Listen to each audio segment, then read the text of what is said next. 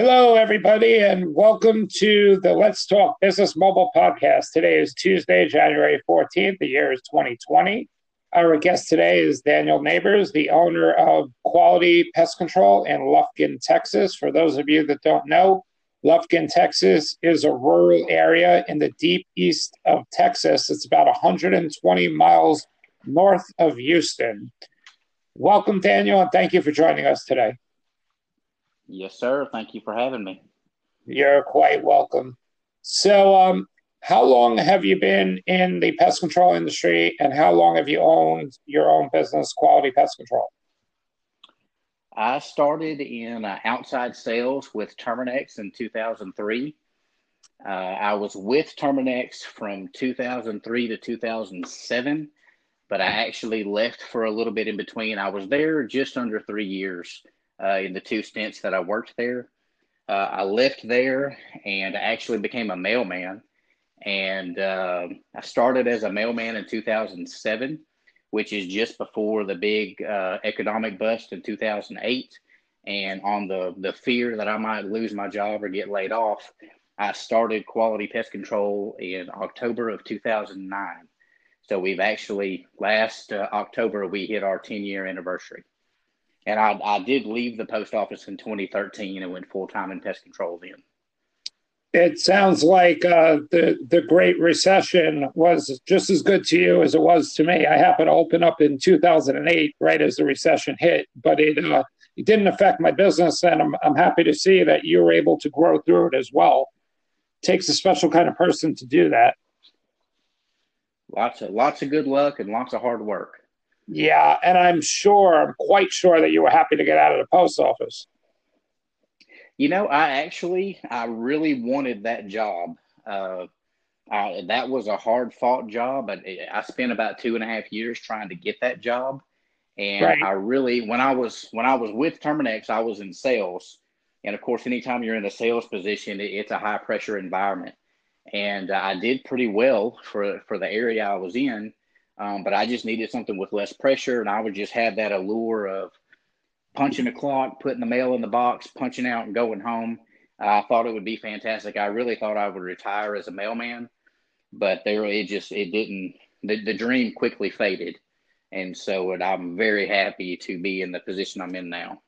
Of course, and and it, at least you didn't go postal because we you wouldn't be here today if you did. Right, right, absolutely. So, um, what what exactly um, made you take the leap from uh, the post office, um, you know, and going full time into quality? What what had changed? Sure. Well, honestly, the the, the biggest kicker for me was flexibility. Uh, when I started at the post office, I had a a daughter. She was very young. Uh, she was still a baby or maybe a toddler and it wasn't that big of a deal. You know, the, the mail runs six days a week. Actually, now they run seven in some areas. They still deliver Amazon packages on on Sundays, and so when she got to be the age where you know she might have a piano recital or something. I, at the post office, you know, that's a tenure position. You know, uh, seniority is everything. And when you're the low man on the totem pole, you don't get any time off. You know, you're basically working every weekend, you know, from until all the mail is out. It doesn't matter how hard you work or how fast you get your job done, you got to go help the slackers.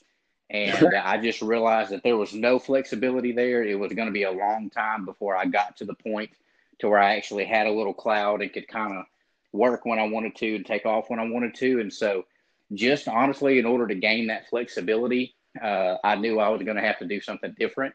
And and truthfully, I've always wanted to work for myself. Now, like most people, I didn't really know what that meant. I thought it meant you come and go as you please and you just make a ton of money and you know you've just got all the free time in the world and that's that's far from the truth but uh, it is something I've always wanted to do. So being able to uh, to step out and and and really work for myself was pretty fun. It was a long road to get there. Uh, when I was working at, at the when I started uh, QPC uh, quality pest control it was in 2009 I was having to clock in at the post office around 6:30 in the morning and I would carry mail until you know anywhere from three o'clock in the afternoon to six in the evening, and I would change clothes in the locker room at the post office and go and do pest control until dark, uh, six days a week. And so uh, I did that for about two and a half, three years before I was able to actually. Well, I did have an apprentice helping me a little bit, but uh, for the most part, I did it all uh, while working full time there, working, you know, 45 to 55 hours at the post office and scratching every other daylight hour I could until I finally walked away in 2013. So it, was, it wasn't now, an easy road at all. Sure. I, I know now employer, so so it means you, you hired people, it means your business grew. So how many employees do you have and how exactly did you grow your business? Uh, yeah, great question. Um, I have two office admins. They are both part time. Otherwise, I could probably get by with one. I've got one college student and one semi retired lady who helps us out. Um, and then I also have two full time technicians. And I have an apprentice right now who basically works full time, but he's the first one that, you know, we lay off if things go slow or something. But he will probably be full time by the end of the summer. So okay. I've got got quite a crew here, and uh, honestly, as far as the growth goes, I kind of cheated. Uh, I I started QPC in 2009, and in 2010, there was a guy who had a local shop, you know, a local pest control company that got arrested and went away for some hard time, and so I got approached by his family to help them run their business, and we did that for six months. So I went straight to having 300 customers to service and uh, we we we had a, an arrangement worked out on on how we split the money that came in. Uh, and then July of that next year of 2010, I actually bought that from them. So that's how uh, that's we started growing just organically with that because we were doing a good job word of mouth. And then in 2013, what allowed me to actually walk away from the post office was another local company uh, the man who owned that passed away, and he was a one man shop. So I contacted the family and ended up buying that that business as well from his family. I don't have the uh, the horror stories of trying to make it through the first winter with no customers. Uh, what I have is the horror story of trying to balance, you know, four to five hundred customers at one time when I got them basically all at one time. Was, you know what? It, it's no small chore, and uh, I'm I'm not sure it's it's any less difficult than starting from the ground up or starting with 500 customers at once. You know, um, it takes a special type of person to do either, and so you shouldn't sell yourself short with that. Um, on that, um, so you have a, a, a two to three technicians, couple of admin yourself. What is a regular day like running your company? it's it's different every day. Uh, you know, the, the bottom line is if if it's going to get done, a lot of times it's going to get done by the person who doesn't want to do it, which is normally me. So our our office admin do a good job of making sure that our our technicians have services to do. Um, but I do all of the uh, the the wood destroying insect reports that we do. Um, I've got a couple of home inspectors that I work with exclusively, and uh, you know we might do anywhere from 225 to 300 uh, WDIs a year. And I do probably about 90% of those. One of my technicians is capable, but I would just rather him do the regular services. So I do that. Uh, spring and summer, uh, when the phone's ringing a lot, I'm tracking down most of the sales leads, following up on those, uh, closing a lot of those deals myself. And then uh, just anything else, you know, sitting down, paying the bills, making sure that we actually have work to do, troubleshooting problem accounts where the guys just can't seem to get them under control. Uh, you know, just kind of being the everyday fireman, putting out whatever fires that pop up. That's a great story. So, um, otherwise, uh, what kind of success uh, did you achieve for your company in 2019 and how did you make it happen? You know, the best thing that I can say is that uh, we had higher profit margins. Um, when when I started, just like anybody else, we were just trying to scrap out all the customers we could. And we were doing that by trying to do good work and also being not necessarily the cheapest guy on the block, but one of the cheapest. And uh, over the years, I've gradually tried to raise that up. And uh, we have finally got to where we're not the most expensive in the area, but we're number two or three. And, uh, and we're slowly moving our current customers to those same rates and we're doing the same work. Um, we're not doing anything different. We're just actually charging the correct amount now for what we were doing all this time, and that is helping out quite a bit. Uh, we've actually uh, I, I, to gain the success in 2019 and 2018. We also cut off some territory. I listened to the podcast you did with Trey, and I can kind of relate to him. We're not quite as rural as he is. We don't right. drive quite. We don't drive quite as far, but we actually log more miles. Uh, all of our vehicles get anywhere from 30 to 40,000 miles a year. And so we actually cut off some of those outlying areas in 2018, which really helped us in 2019. I, I, I think um, you mentioned that, that you, you log 30 to 40,000 um, miles uh, per vehicle. I, I'm pretty sure that's what my entire Manhattan operation does for the entire fleet. Seven vehicles. okay. that that's crazy to think. You know, you know how you know how many miles you could possibly drive with one vehicle. It's insane. And right, um, right. it would be even less if we didn't have one guy coming from an hour and a half away. Uh, most of the guys have two oil changes a year. It's crazy. Wow. Yeah, some guys are one oil change every ten months, and and that's at five thousand miles. You right. know. Well, so, I, will put it to you this way: I filled up with gas this morning about a nine fifteen, which today was just a little different. I had to go uh, help a family member with something, but I just filled up with gas again at about 10 o'clock uh, before I jumped on the phone with you. So I burned an entire tank of fuel today. Yeah, I, I, I, know you. I know you have some habits of traveling like three hours each way for pesticides. Are you still doing that? And uh, well, that trip's about two and a half hours, but uh, now we don't we don't do that very often. Just just when we absolutely have to. I totally understand. You know, sometimes you're in a pinch. That's why. Uh, that's one of the reasons why we stock up on pesticides and, and leave them. I, I understand there's always those times where, where you don't know what you're going to need and you just don't carry that item. But sure. um, you know, we, we definitely stockpile. We have a whole um, we have a whole uh, shed full of um, everything we could possibly need, and our field manager meets with our guys um, as often as they need, maybe average of once a week or so, and depend it depends what's going on. Sure. Well, you know, we're we're trying to get to uh, some of those ways of thinking. I'm somewhere in between the one man shop and an actual small business, a small company. Uh, right. We, we still we still work out of my garage. Uh, we took in part of the garage to make an office, and my chemical storage is just a just a section of my garage that meets the state requirements. Right. And so, uh, you know, we, we don't have room. We don't have the luxury of stocking a lot of things unless I want to just start storing Christmas decorations outside. I don't think my right. wife would care for that too much. Well, um, it, one thing you might want to consider when, um, especially if, if, you grow a little bit more, is um, renting from a storage facility. You, you could probably get a closet. I, I don't know. I'm just going to make up a number $150 a month, uh, maybe a 10 by 10, something like that um, and you could have your pesticide distributor deliver directly there, and you could have um, you could have multiple units. You could have them in all over your territories. Like you could get them smaller. I know a couple of um, businesses out my way.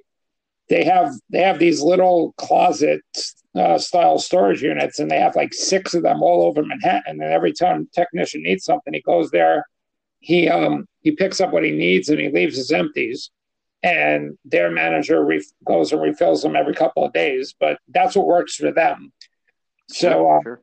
you know just something to consider. So anyway um, 2019 um, seemed like a good year for you. Um, what are your goals for this year and how do you plan on meeting them well, uh, the number one goal that I have just in, in life overall, but specifically for QPC, is just to reduce waste. You know, that, that windshield time that we're talking about, um, you know, driving that two and a half hours one way to get chemical, there, that could have been avoided. Uh, that particular time, it really, that fell on the chemical company's fault. Um, but, you know, that's not the only time we've had to do that. And sometimes it's just because – we don't get the order in in time to get it shipped out or delivered or you know we could have done it a day ahead but we just try to wait till the day of that we know he's going to make the deliveries and we miss him and right. i have to go and, and, and make that run anyway so we can be better with things like that uh, windshield time in general i'd like to reduce Uh, we don't do any route optimization right now. Um, the, the the mantra that we've always kind of had as a company is the good old local boy that's here to do a good job for you, and he'll come when you want him to. Right. And, and we have to kind of get away from that. We're we're slowly transitioning our customers into a new mindset, which is, hey, we're going to call and tell you when we're coming, rather than the other way around. And that's been a pretty hard sell for us up to this point, but we're we're pretty stubborn about it, and we're going to stick with it. And and things like that. That's really what we're looking for. You know, making sure we're not overbuying on product, and just making sure we're we're just not creating waste. You know, a, a dollar saved is a whole lot better than a dollar earned sometimes. Uh, undoubtedly, and making making money on purpose uh, requires a lot of uh, cutting down on waste and realizing exactly what your uh, overhead cost is, so that you can set your hourly rate, so that every single customer that you service can be profitable. Now, I understand that you have a lot of old customers and you're trying to bring them up there, so it's a little bit of a challenge. I'm going through something similar myself. Um, but it's a balancing act and it never works out perfectly. But at, at the end of the year, what you want is to hit your targets and to earn the salary that you desire, the salary that you need, and the profits that you desire and the profits that you want. So um, looks like you're on your way there. Um, you and I, um, we met at a PJB Business Development Workshop last March in Dallas. Um, what was the biggest nugget that you took away from uh, PJB in Dallas? Well, you know, honestly, I kind of left Dallas with my head spinning with uh, a handful of things that I've unknowingly done right and a ton of things that I didn't even know I was supposed to be doing. And so, um, you know, uh, uh, Jackie and Betty Thornton are uh, good friends of mine, almost kind of a mentor mentee relationship. And uh, Miss Betty had told me uh, she went to the the the Vegas uh, meet and greet and and met you guys there. And she said, Hey, you really need to consider coming. So that's why I went. So happy I did. And uh, really just kind of opened my eyes to all the things I, I just, how they all work together. Everything from your marketing to your sales to the people on the phone, you know, having policies and procedures in place, you know, accountability, those kind of things. It just, it was really kind of overwhelming, honestly. And uh, you know it, it was a good for me to kind of get a reality check on hey you're i was i was kind of at the end of my personal road of, of what i can handle and trying to figure out what to do.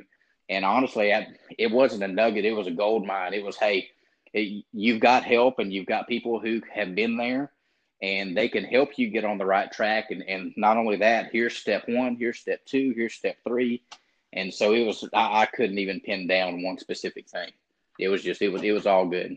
You, you know what? You're you're right about that. It, it, it wasn't a nugget. It was a gold mine, and that's that's how all the PJB workshops are. And um, the reason why that is is because you you have dozens of uh, entrepreneurial minded folks in there sharing their secrets to success. Most coming from our industry, and uh, and and and that in itself is is invaluable because you know, people people who are supposed to technically be our competitors, whether they're direct or not, should not be sharing information with us. But everyone there is so selfless and willing because somebody helped them um, with this information and it worked for them, and everyone seems to share it openly and and there's nothing like it, um, not not in our industry at least. And uh, you know, I'm so thankful for that. So between between the the new information uh, that you picked up from PJB in Dallas, meeting your goals in 2019 and on track to meet your goals in 2020, where exactly do you see uh, your company within the next five years?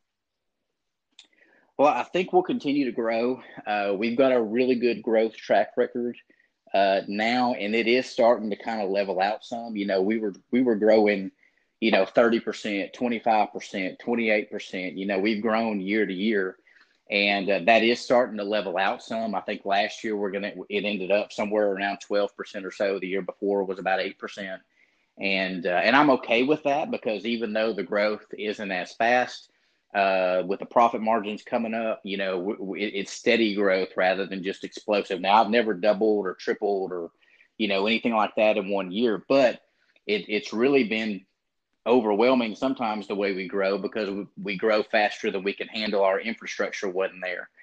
And so five years from now, honestly, I just hope to be able to say, you know, hey, we're we're here at this level, whether it's a million or seven hundred fifty thousand a year in revenue, whatever it is, but we're geared up for three million in revenue or five million in revenue. And so I want to continue to grow the infrastructure so we can handle the growth that we attain. And the big thing for me, you know, I mean, kind of go to go full circle here.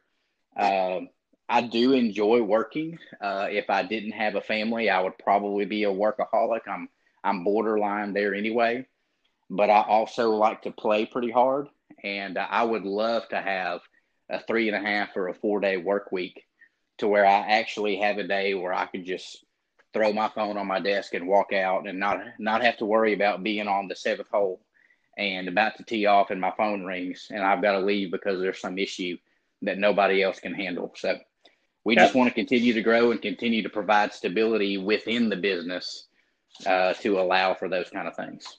You're right, and uh, it's it's very important to have uh, insight into the future, to come up with goals and come up with plans.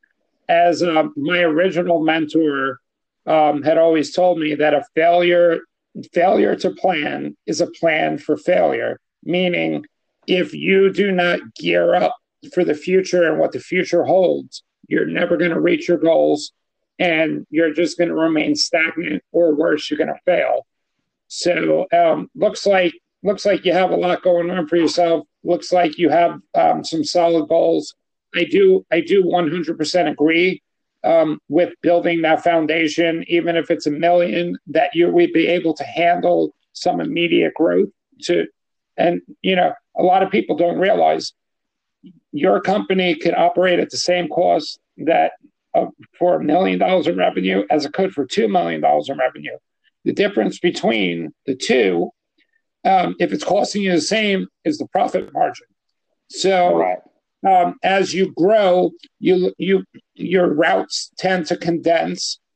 Um, although your payroll will go up, you will see a lot of your your um, your standard expenses going down, and with that, you will you, you become a lot more profitable. And like you said, it's not that important to grow in revenue. It is important that you maintain your profit margins.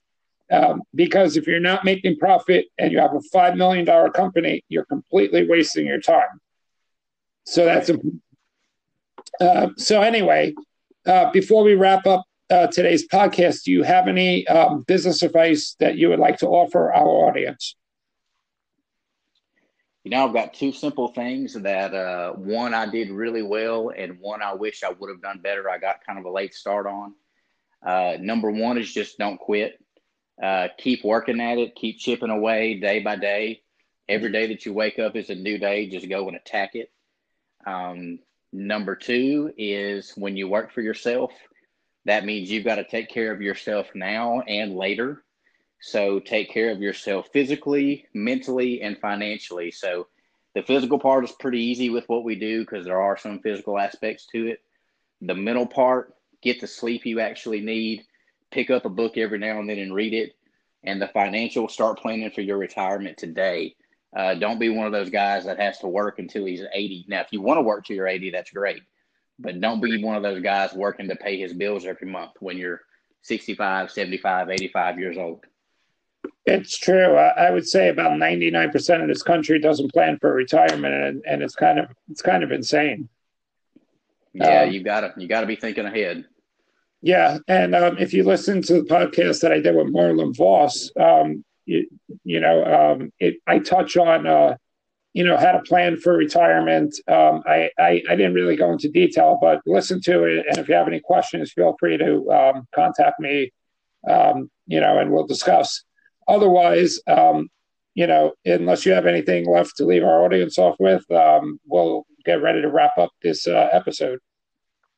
No, I think it was great. glad you're doing it. I love these 30, 40 minute podcasts. They're easy to consume and good information and all the ones or the two I've listened to so far. Thank you very much. And uh, this wraps up today's podcast with uh, Daniel Neighbors. Thanks again for joining us and best of luck meeting all of your business goals in 2020. Have a good night.